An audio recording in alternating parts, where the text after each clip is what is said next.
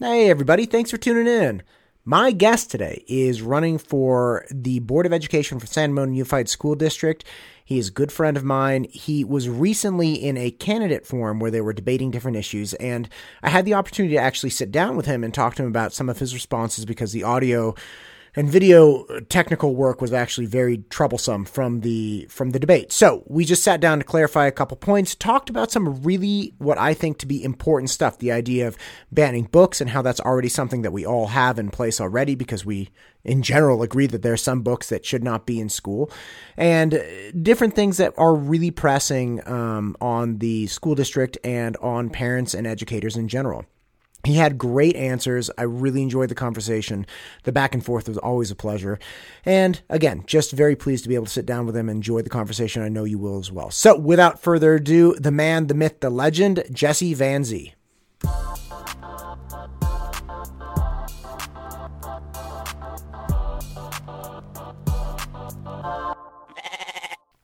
I'm so happy to be sitting in front of you, I have to say. Likewise, I know. In, in, the flesh. In the flesh. Thank you for making the time to do this. Yeah. I, I, was so pumped. I was, again, in for a really quick trip, and uh, the fact that you were able to carve out time is awesome. Yeah, I'm so excited to be sitting here and chatting with you. Okay, so I tried. I genuinely tried to watch the uh, the board meeting where, where you were with the debate. The debate. Forum. Yeah. I know, I know, I know. if you could call that, but the, okay. First off, if you're elected, no, hang on. When you're elected, can we just agree that you're going to do something about the technical nature of these meetings? Because like the audio going out in your opening statement was like this. This can't be happening. Like, yeah. This is for real, and you're just sitting there. a lot of people turned it off at that point, and then it actually led to this whole conspiracy online that I saw a few days later, and I was like oh wow, this is going like deep in the conspiracy level. We just actually the the AV was not really set up that well. I think yeah. they they thought they had more um, equipment than they did, and then they were scrambling day up to try to make it all work. So we were all on like Zoom, like a Zoom camera meeting right. on individual laptops, and then we were also holding a house mic that we were all sharing. There was a lot of COVID jokes that happened before then too that we were going to give each other COVID. So it was funny. Yeah, well, you're still here, so that's good. I'm still yeah, here. Yeah, I mean, they didn't take me down. Yeah, didn't take you down. So, uh, listen. First off, one of the things they they did later publish the zooms, right? So yeah, I was did. able to watch your opening statement. I was very, I was very taken by a couple things in particular. One that you it's almost like the classic presidential uh, statement, like I'm everyone's president. I'm not like a Republican president. and you, you, were really emphasizing, like, look, I'm not taking money from any, yeah. you know, union. I'm not taking money from any particular group because our kids, we don't have you know, union kids. We don't have special interest group kids. We just have kids. And all of those kids need somebody who's going to make decisions for all of the kids, not Absolutely. the special interest stuff. Absolutely. And that and that is what I, I felt from day one. I, I thought one of the biggest problems that we're seeing, and it's it's problems where I'm questioning why did they decide that way? And is there influence? Of course, right? There's the the problem in DC is not that we don't have enough lobbyists. The problem is that there's a lot of lobbyists and you're questioning, well, why did that senator do that? Who's their who's their funding coming from? Um, school board, it should be much more simple. This is a, a nonpartisan seat. You're representing the community, you're representing voters in your area, you're representing kids and parents. And yes, you're also hearing from the teachers and the teachers' unions and these special interest groups. But I want to be able to hear from them all on an equal playing field so that if I do decide something, you're like, well, I, I don't have to ask myself the question, is that because Jesse has, you know, got a lot of money from a certain special interest group during the election and he, he knows who's buttering his bread? The, the thing that gets me, even, even on this small po- uh, political level, is that everyone acknowledges that money on a federal level in politics is a problem. Yeah. E- even on a state level. Yeah. You know, people people recognize that there are real problems with with people running campaigns and just essentially being bought, for yeah. lack of a better term, by by political contributions.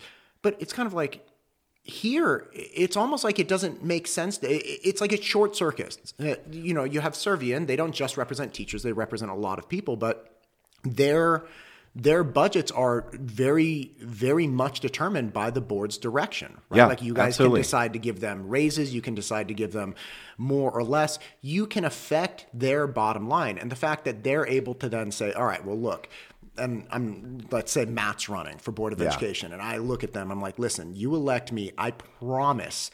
I will take care of you guys after the fact. Like it's going to be great. And then they can politically contribute. They can monetarily contribute, Yeah. get me elected, and then I pay them out. So then Yeah. everyone's like, well, why is Matt advocating for like a larger than inflation increase in, in wages? Or why is he advocating for more of this or more of that?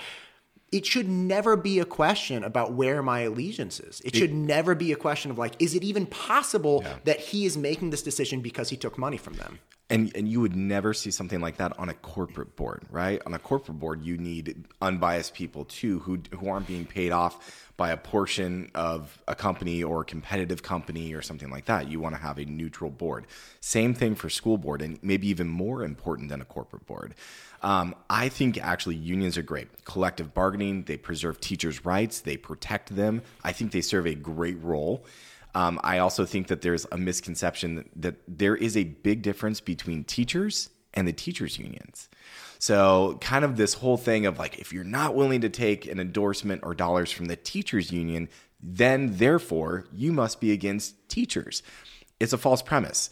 Um, I meet with teachers all the time. We talk. We, you know, even the teachers sometimes feel like, hey, the unions have to decide on one path forward, and sometimes that's not the way I agree with either.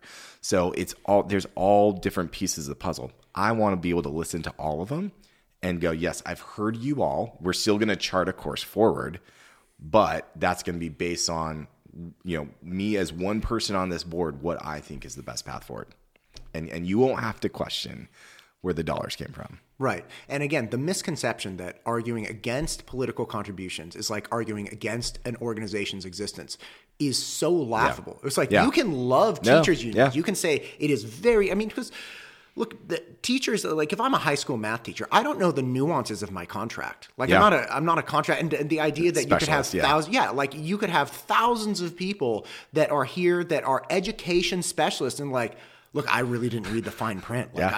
I, I got to be honest, I was focusing on my lesson plan or, or whatever. So it's absolutely important that you have representatives that are that are have these people's best interests in mind, that are that are fighting for them. Because again, as as um, uh, Ann Katzberg actually said on a podcast I did with, she's like, look, the the student's classroom is the teacher's workplace, and That's I, I watched that quote. But Yeah, it- she, yeah. she was like, we're the teachers largely advocate for more quality classrooms and more and better working conditions because the better working conditions are better classrooms for kids. Like that's Yeah. their workspace. So again, it you can love the teachers union. You can you can at the very least say the teachers union is very important, but they should not be contributing financially to one candidate or another because at the very least you will always have to question that candidate's motivation when they make a decision. And that's bad for the teachers union too Yeah, like you, I- can, you I can agree. protect the teachers union by saying teachers union you don't get to pay any money and that way no one will ever accuse you of pulling strings Yeah. that seems like a far more compassionate and neutral position Yeah, you get to lobby us just the same way that the the parents do, the community does. Everybody gets a voice at the table, and every all the stakeholders do have to get together and make those the, their pleas and their their conversations be heard to the board. Right. I just want it all on that equal playing field, and I think that that's actually going to drive more unity in our district. Um, right now, there's there's just more and more divides that are cropping up. Right. So yeah, and when and again, once you upregulate better, better conversation, right? Where Yeah. where where you're pushing better ideas, you're pushing better discourse, you're pushing. It's like the best idea is going to win the day, and if you have a better argument, you bring it to the table. You- If you have a better consideration, you bring it to the table, and then we work diligently to weigh and measure and understand who is who is bringing the slightly better argument, and that's how you get that's how you get the best combination. Absolutely. And there should be that constant tension there, right? It's never something that's one and done. There's a constant tension of like, all right, what are we deciding? That's why we have board meetings. That's why there's governance here. That's why you you don't just have one meeting Right. per year Right. and call it done. No, you're constantly having oversight and governance for this. Right. And that that obviously leads into, you know, larger discourse at the meetings. Because Yeah. as as somebody watching the meetings, I would never know, you would never know what the thought process was, why people did things. And especially if you're going, you know, unanimous decisions with very little thought or Yeah. very little discussion rather. I don't want to say they weren't thinking, but Yeah. very little discussion, even if the individuals have even the individual board members have very clear valid reasons for doing things if they don't even air those out say like hey look this is my thought process on this this is my thought process And it's like Yeah. the Supreme Court. Everybody puts out like this is why I was thinking this and this is why I was thinking that. Like give me a paper. Yeah. Like just ri- write me an email. It's like this is why I decided Yeah. this way and it was not, you know, popular vote or it was popular whatever it is. Just tell people more transparency of thought. Well, and I think that's the thing too. As I look at some of these meetings, it's like it looks like a little bit like the thought process happened in somebody's mind, not in the in the public. So I think it, you have to work diligently to make sure that like this thought process that I had in my head when I was looking at this and I was asking these questions and getting answers before this public facing meeting, I am now going to ask a question to which I know the answer to this person, knowing how they're going to respond. Why? Because the public needs to hear it. They need to hear that question. They need to hear the response and have that information in front of them. Right. So, Right. Okay. So, other things from this uh, this debate that I thought were worthy of note. Um, first off, there is there is some weird thought process going around that if you are not in favor of every single hardbound book in every school level, then you want to burn Catcher in the Rye. Yeah. Talk to me about this. no, and and it's this it's this huge like you've got these two extremes. You're either for all content and you're good, or you're or if you want to limit any content at any age going to kids, then somehow there's these images of Berlin and Nazis burning books in big piles. I mean, this is this is kind of the the thought concept. Um, the other thing is, is nobody in this district is trying to ban Catcher in the Rye. Nobody's trying to ban To Kill a Mockingbird. Uh, nobody's trying to ban 1984. Um, nobody's trying to do that. So there's it quickly goes to this red herring of like people want to get rid of our classic literature. I don't want to get rid of classic literature. Like that is an insane idea. Um, all kids benefit from this classic literature that we've had in our schools for years and decades and decades. Um, there's an age appropriate time when that stuff's introduced. You know, Brave New World, you don't give that to You're a third grader. You don't give Brave New World to a third grader. They'd be like, what? I mean, their mind would be blown. They wouldn't know what it was talking about. They'd be super confused. Right. Um, so obviously, educators have thought through this process well before we started talking about like if books are going to be banned. There's always been a, a civil discourse on what's an age appropriate time to introduce a book. Is it valuable to actually introduce? I mean, this is one thing that I brought up at the debate. Hey, you have a finite amount of time with these kids every day. Right. The reason why parents send their kids to school is to be educated in knowledge and skills that's going to help them in life. So math, science, reading, writing, you know, and we're experiencing pretty big declines in math, especially right, now. Um, so you, what what are we taking away from in literature too? Is there adding value by by reading these these classic pieces? Of course there is. There's a ton of value to be extracted from there. So we're not talking about banning classic literature, but um, here I'll show you this. So this is actually something from the district's website. It is every approved literature book novel, K through 12. Okay. The district already agrees that there's a process on reviewing books and approving them and what age they're appropriate for. So this has been going on for decades. So in our district, they're already talking like this acknowledges that not all content should be in all classrooms. Right. Like, let's be really clear. The idea that we would censor or delay uh, delivery of a certain uh, book, be it classic literature or otherwise, is already in play. Like, we Yeah. already have regulations with Common Sense Media. We already have regulations with number of of um, non-approved books within a classroom. So w- uh, one of the things, uh, and I had a long podcast about uh, the book George. Yeah. The the reason that George, which is about, by the way, let's be really clear about, I believe uh, George is nine or ten. Um, I'm going to botch this one. Okay, so George is a biological male in elementary school, I believe, who feels that George is a female. And the book talks about him wanting or talks about cutting off genitalia, talks about searching the internet and then destroying search history. It, it, it Gender replacement hormones. gender replacement Yeah. hormones. It portrays all of the male role models as these like alcoholic, crazy, porn addicted. Uh, George's older brother is this like violent, porn addicted weirdo, and then George's friend is uh, George's friend's dad is like always drunk and passed out on the couch. Yeah. It's just. It's a very crazy book. So if that was a movie or a cartoon, would you let your four would you let your fourth grader or your fifth grader watch that? Well, how, how about this? What if it wasn't about a biological boy? What if it was a story about a biological girl who was thinking about mutilating herself? Yeah. Right. It, it- the, the book did does depict very clearly this uh, biological boy lying in this bathtub, him describing his genitals floating. The like, if Yeah. that was about a, a biological girl, people would lose their minds. But Yeah. because it's about a biological boy, and uh, I can't. I can't Well, I think people but- are losing their mind either way because I, it, it's just inappropriate content to have in front of a kid. Right, So we were right. talking about that tension before. Yeah, great. I don't think that we're going to decide today every single book that should be in a kid's Right. classroom, but those should be discussed in a transparent fashion. The parents are the primary stakeholder in their kid's education. The parents do have a say in what their kid gets to be exposed to. Right. One of the pushbacks, I, I mean, we've been doing all these farmers markets and we're having lots of great conversations. I would say a lot of people are incredibly concerned, most people are incredibly concerned about critical race theory and gender ideology being taught in school. One of the top questions I get, and it's not in the pro, it's not in the, hey, are you going to protect this? Every once in a while, somebody will talk about that.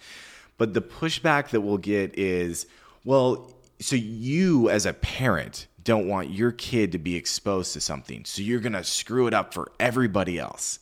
That again is a misnomer because it is not everybody else that wants this. And also, we're not talking about banning this from the United States of America. Okay, and let Yeah. if, if I may, I do not mean to Yeah. interrupt, but No, let's be really interrupt me. clear. If somebody comes up to you and is like, "All right, Jesse, so um, you don't want your kids to be exposed to this, and so you're going to screw it up for everyone." Number one thing, um, that's not true because I do want to have this conversation with my kid at home. Home, yes. I Yeah. will be exposing my child to these ideas, to these ideologies, to these ways of thought. I will be the one that talks to them about birth control. I will be the one that talks to them about their their bodies, their their Yeah. gender. Absolutely. I, the parent, will expose my child to the ideas and the philosophies that are prevalent in our society so they can function appropriately. I will not tolerate unknown Yeah. and ill trained individuals talking with I don't know a third grader about whether they're gay or not or, or all these things. So no, the idea that just because I don't necessarily want this taught in school, I don't want my kids exposed to this is a total lie. Yeah. That's not it. Who are the teachers doing this? How are they trained? Where did they come from? Did we just all of a sudden spring like dozens and dozens of you know, like incredibly well trained social workers and, and psychologists that can discuss this stuff with I don't know eight year olds? No, we No. So you're literally repurposing adults that have already been on campus, for, were hired for some other purpose, that are now talking to your children about these things that I think you would agree should largely be discussed at home. Absolutely. And and again, it's not all teachers. Um, there's actually probably most of the teachers are not pushing these things yet in classrooms, but there is there is pressure from the top down to introduce this to every grade level and in every subject. And that's what the teachers are telling me. The teachers that are meeting me with me in private and saying, I'm getting marked down on my reviews, my job reviews, if I do not include this stuff. Right. So, right, there's pressure. That's not exactly the teacher who's been here for 25 years. That is that is top down management of this stuff getting into classrooms. That's why you got to go to the board of education and go, "All right, w- from the top down, we also have to restructure this." Right, right. It's not that you want these ideas to disappear. It's Yeah. not that you don't think people shouldn't be able to talk about this. Yeah. It is just it, it, we can't have all of these missions in school. If your mission is to teach math, if your mission is to teach English, literature, writing, to educate people in a manner that will allow them to go acquire a job or go on to further education once they graduate, you can. And, and by the way, you have to work on their citizenship. And by the way, you have to teach them about government. And by the way, you have to do. But, but you have too many missions. Yeah. If then you throw on, it's like I have to take uh, Jesse's, you know, whole thing from the age of kindergarten all the way to senior in high school. I got to make sure I'm checking in with him, deconstructing his deconstruct you, be rebuild you back up. It's like, That can you just focus on trig? Yeah. Can we just can we just get back to sine, cosine, tangent? you know, because I mean, last I checked, that's kind of hard to learn. it is hard to learn on your own. So I, you know, I, I do, I do agree. I think we, you know, this is kind of a big concept that we're talking about, but I do think that when we're talking about books and things that the content that the kids are being introduced to in class, um, it's an important discussion to to happen in full transparency. The parents need to be aware of it. The parents can't have their kids exposed to something and find out about it later. Um, I mean, I think um, maybe our first podcast we were talking about. You wouldn't accept that from a parent down the street that you send their kid to and, and go hanging out at their house. Why are we then supposed to accept this from our schools? Um, these are trusted, you know, experts in the field of education. But I, you know, I'm an expert on my child and I'm an ex- expert on when they should be exposed to things and when they shouldn't be. And I've got five kids. Each one of them is hitting different developmental strides at different ages because they're all unique individuals. So Right. I even have twins. The twins aren't ready for the same thing at the same age. Right. And that, and as a parent, I'm the only one that knows that. Right, and again, it, it, it was such a beautiful point when you brought that up originally, which is if if somebody was ex- exposed to something down the street like this, like a like a well-intentioned parent, I'd be like, all right, well, my kid's never come back to you, or like I'd I- have something I'm really clear to tie, be like, all right, listen, happened, I yeah. uh, I understand you thought this was a good idea. It wasn't a good idea from my standpoint. idea, Bad yeah. idea. I know my kid. Please don't ever talk about this stuff again. If I'm going to allow my kid to come back to your house, or like maybe your kids just come to my house and like we just Yeah. But but the point is uh, being exposed without even knowing. Like we we can opt out. Yeah. We we can uh, have our kids opt out of sex ed. Yeah. Right at, at some age, like fourth grade or sixth grade or Totally. whatever the, whatever the ages are. Why is it we can't have them opt out of the gender discussion in kindergarten? Right. Yeah. Like I don't Yeah. I, I don't want to give my kid the option, right? Or, or some parent might say, I don't want my kid confused about uh, they, they thought uh, the same my kid thought he was a boy his whole life. Yeah. And then somebody's like, but how do you know? It's like, dude, he was he's five. He was pooping his pants like uh, you know He three was- years he ago. was barely- like yeah. he's a big he can't he marginally can brush his teeth, right? Like and here we're introducing this idea that it's like, oh, you may not actually be a boy. He's like, for real? Like, what do you mean? It's too much. Why can't we opt out of that? So check check this out. This mom came up to me. Um, we were uh, chatting at farmers market. She's like, Jesse.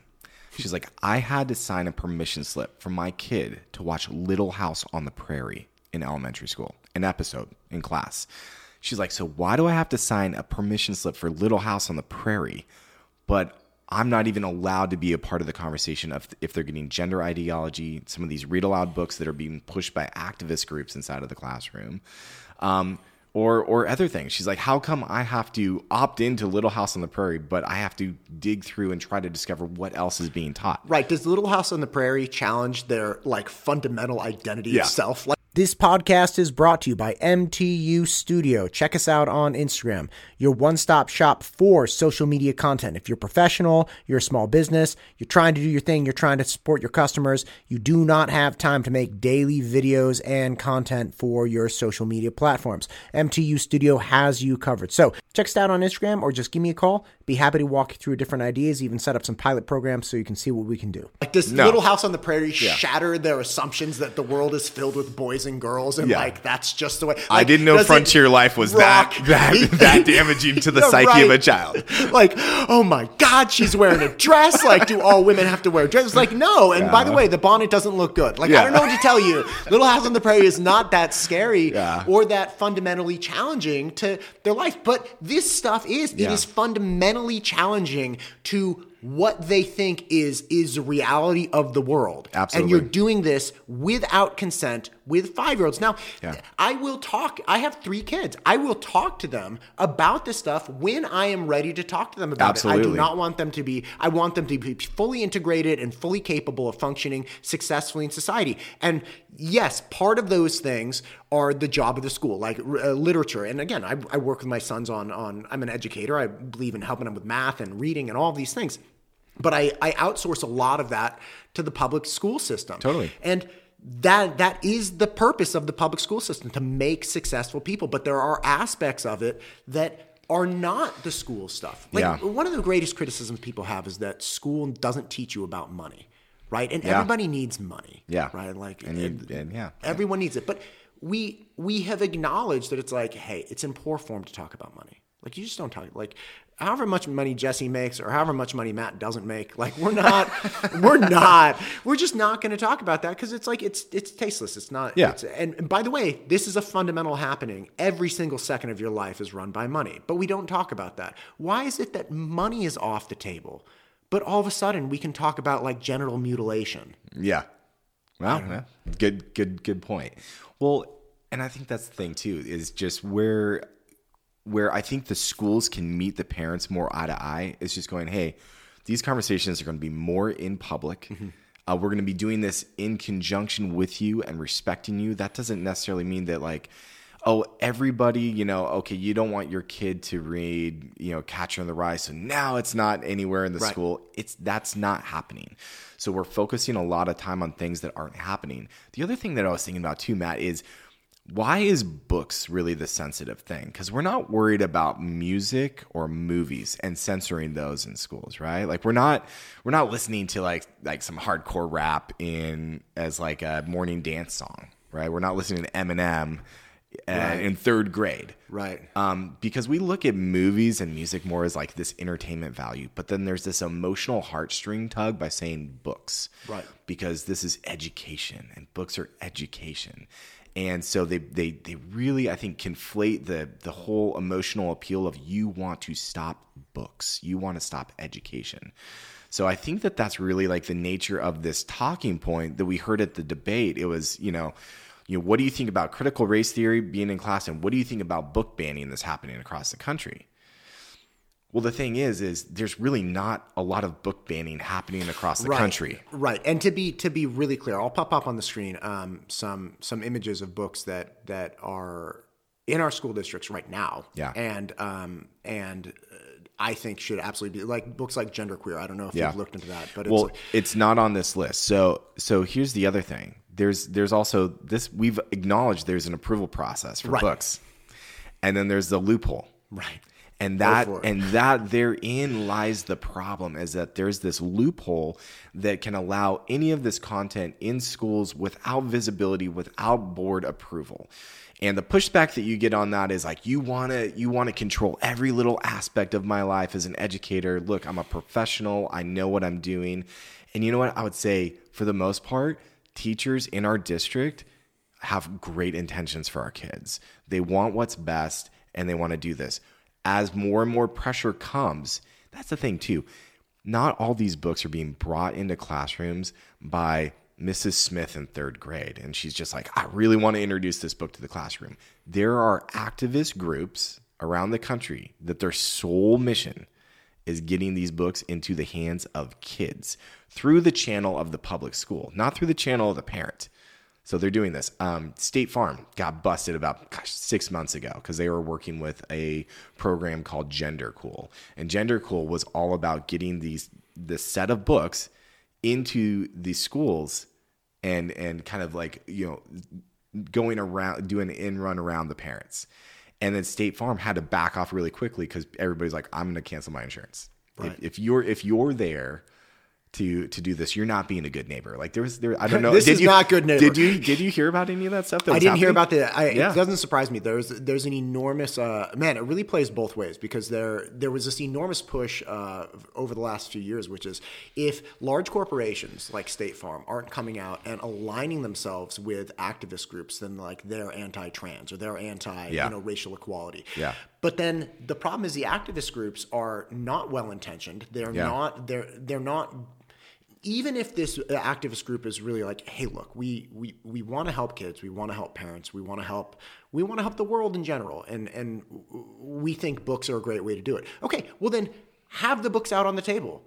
I- mm-hmm. I- express to me why you think this book is a good idea. Let's have a conversation about it. Let's not do this end run around the parents, squeak these in, and then under the guise of you can't ban books, like say you're a bigot or whatever, and and and get these books in. So again, I, I didn't know specifically about the State Farm one, but I've heard of these stories where all of a sudden people are like, "Hey, hey, if you want my money, if you, the corporation, want my money, you better stop working with with activist groups that are acting in a less than scrupulous way. Yeah, absolutely. And so these books are coming into our schools through those mechanisms too. And I, I think that there's this concept that it's just a well-meaning teacher who just wants to show this to you know their classroom and wants to introduce this and, and have equality and diversity and equity. Um, all those things are great things but you have to include the parents as part of that conversation. Right. and as a parent like there you know you've heard the term mama bear. There is no quicker way to piss off a mom than to mess with her kid. And that's what you're seeing. Like why are school board meetings so contentious why why are parents frustrated? Because when this stuff happens to their kid without their knowledge parents know like hey when the bell is rung you can't unring the bell and put the sound back in. Now you're dealing with it. Now you're going okay you saw that. Let's process that um, you know, your your kid sees them. I mean, I've made this mistake as parents before too. You're like, oh, that sounds like a great movie. Let's watch it. Oh yeah, it's only rated PG, or maybe it's PG 13. You're like, eh, I might be on the edge. You don't do your due diligence. You don't review it, and then something happens in the movie, and nightmares are happening for the next week, and you're like, I can't believe like I'm never yeah. doing this again. I'm not going to screw up this way again. And it's hard. So I get this as a parent. Like it's like we're constantly my wife and I are, are having conversations. Is this okay? should we watch it first? Right. Like ah, I kind of just want to like be lazy and just watch it like with the kids tonight. but you're happen. like as a parent, we're constantly dealing with this tension. Why can't? Why shouldn't we be doing this also at the school level? Right. We watched uh, the original Ninja Turtles with our boys the other day. Oh yeah. Yeah. Oh, yeah. It was great from like yeah. 1990. Right. I was turning yeah. like it was my eighth birthday. It's like one of my and I went. Movies. I went to that movie dressed as a Ninja Turtle, like green face. I had my shell, like yeah. the whole thing. and now I realize as a parent, I'm watching it like, dude, they swear a lot in this. They're saying like "damn" and I think they said like "shit" once or something. I'm like, holy cow! Like, yeah. I mean, can we tone it down? the same thing with uh, we watched the live action Winnie the Pooh. Oh um, wow! Uh, uh, Peter. Um, uh, Christopher Robin. Uh, Christopher Robin. Right, right. Okay, yeah. Um, and there's a there's a depiction of uh, like Christopher Robin's essentially like coming out of childhood and becoming a man. Like his parents die and he goes yeah. into an orphanage, and then he goes into war, and like people are dying, and this. So there's this like, like 10 oh second, gosh. 15 yeah. second scene where these bombs are going off, and he's like diving into the mud. And it's like World War II, and my wife and I are like shit, did we screw this one up? Like, no, no. Traumatize like their six year old is going to freak out yeah. every time he sees a Pooh Bear yeah. or something. Like, and then the doll was talking. Yeah. You know, that's the scary part. Yeah. Yeah. yeah. But I mean, like, think about it. It's like you have, you have these, uh, again, classic pieces of literature like Winnie the Pooh. It's like, we're not looking excuse me, I shouldn't say we, but people that are advocating to temper the introduction of new books into yeah. public education. I have never heard people say we need to walk back to you know like Jim Crow laws and and eliminate Catcher in the Rye and get rid of 1984 and Brave New World is gone. Like yeah. no one's saying that. They're saying, hey, just because something is made of paper and it has binding and it has a front and a back cover does not mean that it has a place or should have a place in our public schools. Absolutely. And and at certain age levels too. Like right. we understand this in movies. A kid can't right. walk into a movie theater and watch a rated R movie. Why are right. they banning movies in movie theaters, Matt? Why? Why are they Why? being so they didn't suppressive? let the six-year-old yeah. see Total Recall. Yeah, exactly. What? Two Why? weeks. I can't believe those horrible, like yeah. you know, Cinemark's got to go, right? Like yeah. they're horrible people uh, yeah. for doing that to children. No, it's the same concept. They're like parents and right parental guidance. There's a there's a movie category called PG and PG thirteen. Right. You get parental guidance over this, or you need to be 13 and it's a PG slash 13 movie, right? And I look at that as a parent and go, okay, this gives me a cue on what I need to be what I need to be thinking about. Right or the so. category of G, which nobody wants to watch because the kids are bored. yeah. They're like, "There's no action at all. It's it, literally just a balloon unless it's a ni- unless it's a 1980s G movie, and you're like, this is PG-13. Oh my gosh, we watched the uh, we watched the original Peter Pan cartoon like okay. six months ago, and it was amazing because like that's a racist ass. They have like yeah. the, the, Indian chief the smoking Indians, that peace pipe, yeah. and he's like they're all red, and you're like, I can't. You're like, ooh, and, cringe. Yeah. Oh, so cringe. And uh, and Disney Disney was in a tough spot because they're like, all right, look, we can't get rid of the original Peter Pan. Yeah. but this is some racist ass shit. So like what? So they use this some context to massive disclaimer at the beginning, of, like speaking out against racism and all these things. Because they're like, we're stuck. This is a piece of history. Yeah. like cinematic history. We're stuck with this, so we have to. We're gonna allow people to see it. Okay, but we're also going to make comment on it, which is very similar to uh, the criticisms people have now of, of history teachings. It's like we're not Yeah. going to deny No. this, that, or the other. Like I'm not going to deny that the Holocaust happened. Like we're going to make comment on it. We're not going to blame certain individuals, uh, like contemporary individuals, Yeah. right? Like obviously Hitler's the fault, Yeah. right? But like hope so, these yeah. these historical things happened, and we're going to make we're going to teach them, right? But we we may or may not make additional comments on it. I mean, one of the biggest issues I have now is and it's circling back to the CRT thing, which is, hey, look, you're a fair skinned guy, and somehow you're responsible for atrocities and slavery. And if you're not standing on the street corner speaking out against it actively, then Yeah. you are standing with the oppressors instead of the oppressed. And, you know, like all these, it's like, well, you can't Yeah. do that. And that came up at the debate. And so that was one of the things that actually looking back on it, I'm like, I should have actually hit on that harder. Um, but you know, it's, it's live format. You got 90 right. seconds and you're just like, right, you don't know what the questions are before. So you're just, you're just going, you're speaking from the heart. Um, critical race theory. The big misnomer is we're not teaching critical race theory in our schools. Okay, there might not be a line item in the curriculum that says critical race theory, but if you look at the ingredients of what critical race theory is, it is being taught in our schools. These books are introduced in class. There is a push from the state level down to include these in our classrooms. And as parents, parents don't want this and they don't want it because it's a toxic thought for their kids regardless of, of your race or your gender or your sexual identity so my premise for all of critical race theory is the most toxic components of it are saying that based on things that you can't control the color of your skin your gender your sexual identity that you are fit in these categories of you're an oppressor like Right. young white male, you are an oppressor for the atrocities of everybody that came before you that looked like you. If you're a young black girl, you're oppressed your whole life because you're female and you're black.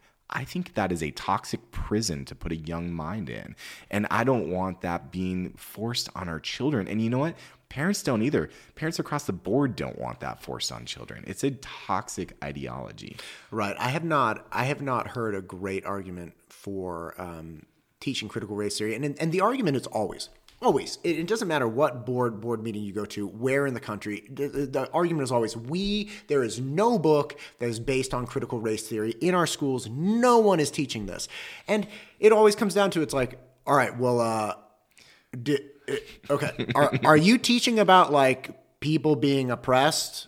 And like, oh yeah, yeah, we're doing that. It's like, okay, are you um are you talking about like marginalized groups and you know people that are marginalizing them. And uh, are you talking about all these different dynamics? They're like oh yeah we do that. And they're like okay so you're teaching critical race theory they're like no no no we never say crt it's like okay there's an aspect Exactly. Yeah. of spirit versus the letter Yeah. right so yeah critical race theory perhaps may have had its origins in law schools and these like these tomes of books that Yeah. were like these massive weird psychological experiments on like let's categorize people and then you know extrapolate based on their skin color what they must have gone through and what other people must not have gone through yeah perhaps it started there Yeah. but now you can boil it down to like a 30 second thing which is like jesse you're a straight white male or at least white looking male Yeah. because i'm mexican but i'm white passing right like White so passing, you- is that a thing? yeah. Oh, it's white. Okay. No, it's a thing. Oh, I've wow. been criticized. Okay, wow. I'm like, I'm I'm a minority. Like my grandparents came from Mexico. You're, my dad. you're like, a white Hispanic?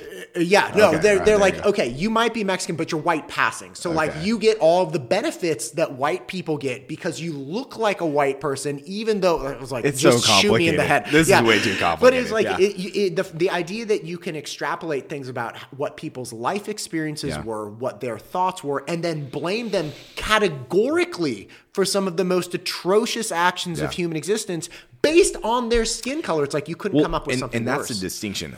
Yes, people were oppressed, 100%. Nobody's disagreeing with that, right? Slavery existed. Uh, Right. the Holocaust existed. Uh, people were targeted for their race, for their religion, all throughout history. That is the history of the world. Right. We're not trying to get rid of that. What we are trying to get rid of is saying that you, Matt, because through no fault of your own, you're trapped here. So you are now in this category. Because of things you can't control, not because of the content of your character, not because of things that you did, but by things you can't control. Therefore, now you must be shunned, or you must apologize, or you must feel as if you're you're permanently being oppressed and you're permanently being um, bur- burdened by, by um, systemic things that are against you and always will be against you. I think Right. it's a bad way to live your life. I think it's a bad way to teach your kids to live your life. It's a bad way for to teach children how to view the world. yeah, right? very Like, toxic. You you can't. I had a I got in actually one of the in in the end of 2020 I got into an argument with this girl in class. It was we were working on math and she said, "Well, I'm just bad at math because I'm a girl." I'm like, "Okay, how does that work? Like, what do you mean?" She's like, "Well, you know, societally, people have pressured me to be bad at math." I'm like, "Walk me back on this." And she kept saying, "She's like, well, I studied sociology in high school, like for this semester." And she's like, "And they taught us that uh, culturally, women are not valued in math, so therefore, I'm bad at math." I'm like, "Okay." I uh, do you have someone who has ever told you that you because you're a girl you're bad at math? She's like, no, and like we went down this entire list of things, and, uh, and then I turned to the guys. I'm like, hey guys, have, have you ever had an, a math teacher who was like, dude, you're a guy, you're going to be great at math? And of course, the guys are like, no, and some of the guys there are struggling like Yeah. enormously. They're like barely yeah. surviving algebra two, and they're like. I'm not good at math. I'm a dude. like I'm terrible at math. I'm like, yes, you are, Charles. Yeah. But we'll get back to that in a Yeah. second. That's why you're here. Yeah, that's why. You're, and it, it's like it's just it it flies in the face of everything we know as human beings, as a, as a culture. Like this Yeah. doesn't. It, it it's a political talking point. It's not reality. Well, and that's what we're saying. When I'm talking to people, uh, something that really resonates with folks when I'm chatting with them, either knocking on doors and introducing myself to them in the community, meeting them at farmers markets, doing these meet and greets. Like this, this whole last three months of my life has been this crazy experience of meeting so many people.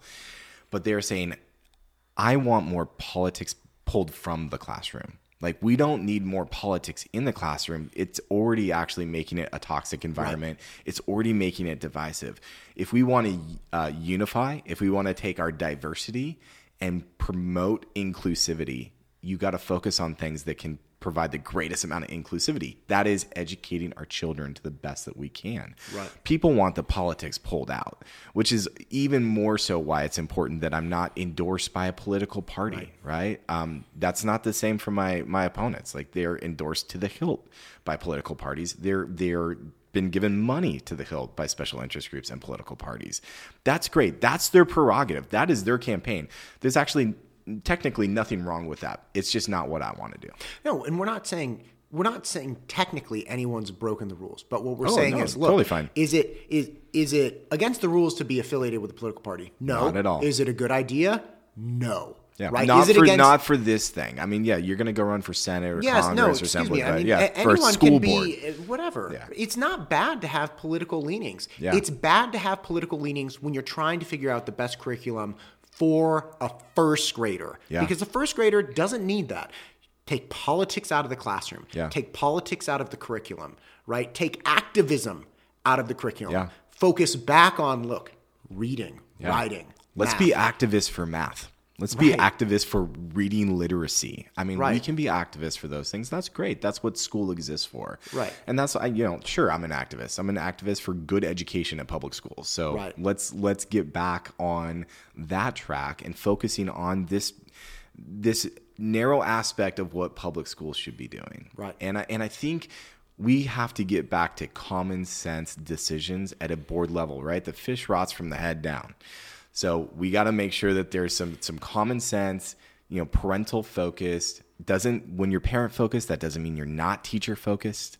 It means you you are looking and going, hey, the student, the parent, and the teacher make up this triad of that's where the good learning happens and association around that.